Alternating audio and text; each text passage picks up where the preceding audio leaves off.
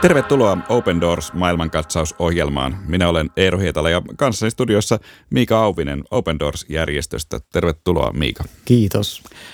Open Doors on järjestö, joka auttaa vainoa kokevia kristittyjä 70 kohdemaassa ja aina tammikuun alussa julkaisee vuosittaisen World Watch-julkaisun, joka mittaa kristittyjen kokemaa vainoa eri maissa. Tänään meillä on käsittelyssä maa nimeltä Indonesia, joka on tämän vuoden World Watch-listalla siellä 47. Mika, sehän tarkoittaa, että Indonesia ei ole siellä ihan listan pahimmassa päässä eli kärjessä. Tarkoittaako tämä, että tilanne on Indonesiassa suhteellisen hyvä? No joo, nyt vuonna 2021 World Watch-listalla tosiaan Indonesia on siellä 47 ja ja ei, ei Indonesia siellä äh, vaikeimpia maita kristityille ole, ole ollut aiemminkaan. Indonesia on väestömäärältään siis maailman suurin muslimivaltio ja se toki vaikuttaa kristittyjen tilanteeseen. Kristityt on maan muslimiväestöön nähden pieni vähemmistö. Ja, eli Indonesia on valtavan laaja valtio, 17 000 saarta ja yli 300 eri etnistä ryhmää. Ja tilanne on kristittyjen uskonnonvapaustilanteen näkökulmasta suhteellisen hyvä, mutta ei missään tapauksessa niin hyvä kuin se voisi olla.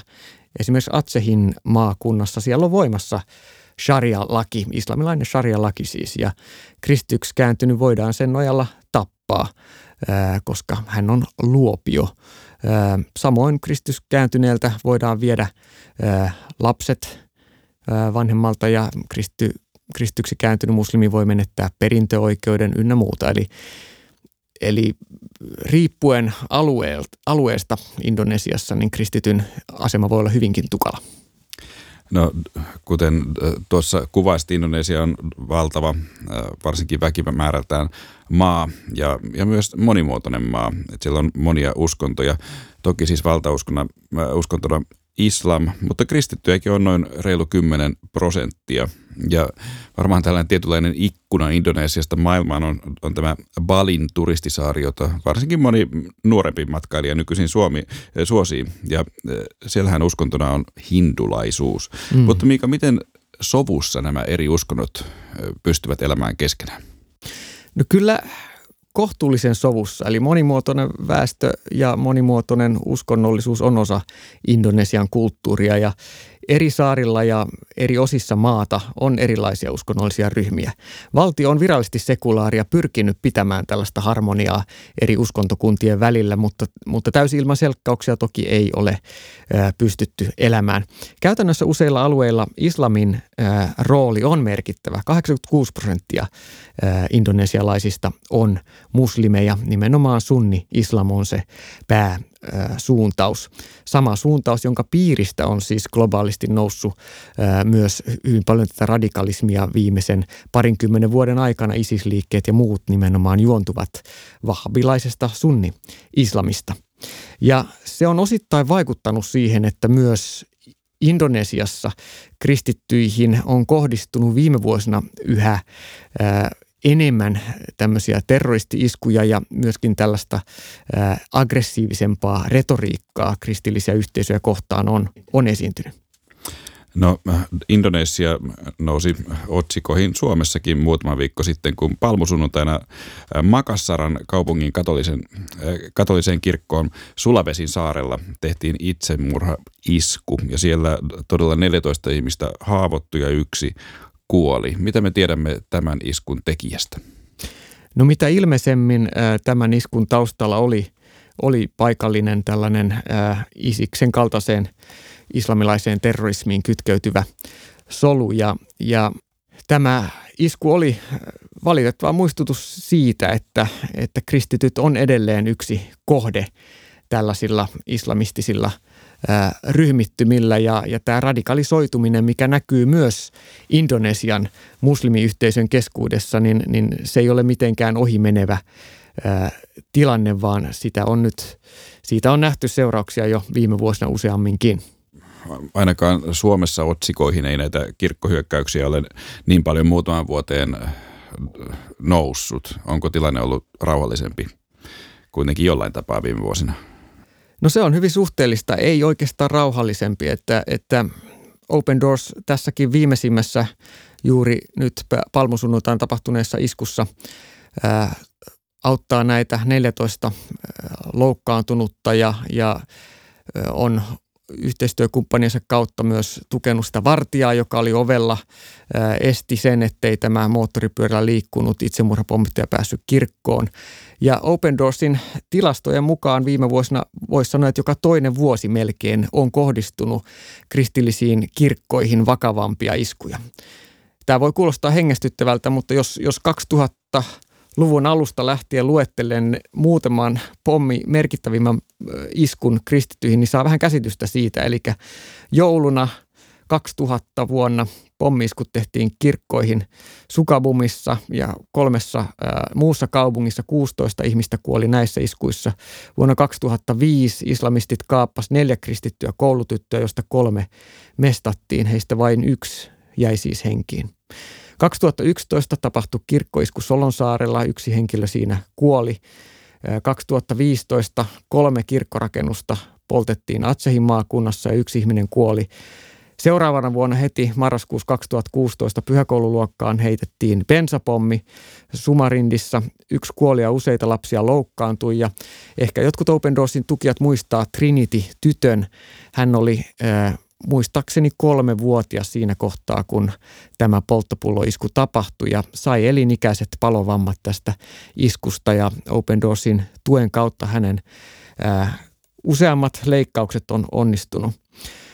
Ää, kaksi vuotta tuosta Trinitinkin vammoja saaneesta iskusta vuonna 2018 pommiisku tehtiin jälleen. Silloin kolmeen eri seurakuntaan Surabajossa. 28 ihmistä kuoli noissa samanaikaisesti tehtyissä pommiiskuissa, jotka tapahtui 13. toukokuuta ja ja nämä oli erään paikallisen isissolun toteuttamia. Yksi paikallisessa pienessä helluntaiseurakunnassa ollut Robinio-niminen mies kertoi, että hän lensi sen pommi vaikutti kuusi metriä ilmaan ja sai, sai vakavia vammoja selkäänsä ja kasvoihinsa, mutta jäi henkiin.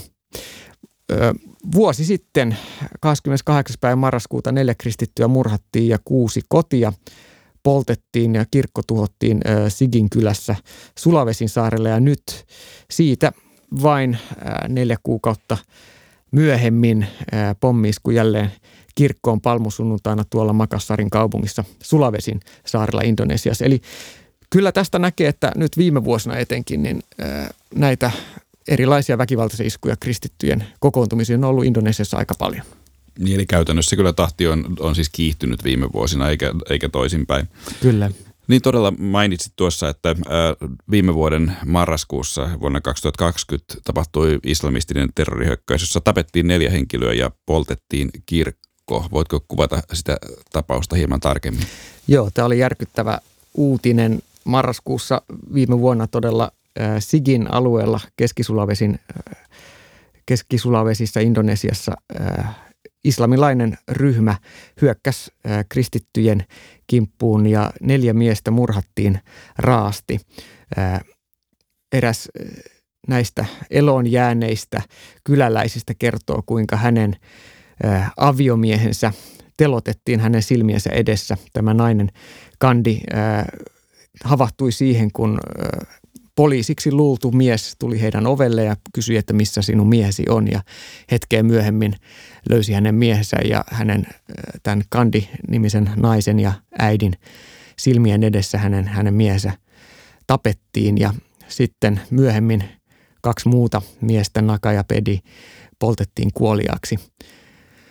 Äh, iskun toteuttajana tosiaan oli islamilaiseen valtion isikseen yhteydessä oleva islam, islamilainen ääriryhmä ja ää, äh, he poltti puolitusinaa taloa ja yhden kirkon ja, ja paikallinen pelastusarmeija oli juuri perustanut tämän seurakunnan vain vuotta aiemmin. Tämä oli ikään kuin ilmeisesti kosto siitä, että tässä kylässä ihmiset kokoontuivat kristittyinä yhteen ja tämä kuvastaa sitä tilannetta, minkä äärellä osa – Indonesian kristityistä on. Open Doors nimenomaan tukee tällaisen traumaattisen kokemuksen läpikäyneitä ihmisiä, kuten Kandia ja muita tämmöisen kyläyhteisön jäseniä. No onko kristittyjen tilanne kaikkialla Indonesiassa yhtä vaikea vai onko helpompiakin alueita? On onneksi helpompia alueita, että tilanne vaihtelee alueellisesti hyvinkin paljon ja, ja onneksi, onneksi näin. Kuvaa hieman vielä sitä, minkälaisia käytännön ongelmia kristityt kohtaavat elämässään, työelämässä, opiskeluissa. Miten tämä vaino ilmenee siinä? No kun 86 prosenttia väestöstä on, on muslimeja ja tietyissä osavaltioissa sharia laki jopa on voimassa ja ikään kuin islamin elintapa ja, ja nyt kun eletään ramadania, niin, niin paasto ja islamilainen tapakulttuuri kuuluu asiaan kaikkialla, niin erilaisuutta ei, ei suvaita ja kristitty nähdään helposti luopiona, mikäli hän on muslimitaustainen. Ja myöskin kristittyihin saatetaan suhtautua epäluuloisesti muuten, joten kristityn, vaikka jo syntyperäisen kristityn mahdollisuudet saada muslimiyhteisön keskellä olevista kaupoista tai yrityksistä työtä on usein heikommat.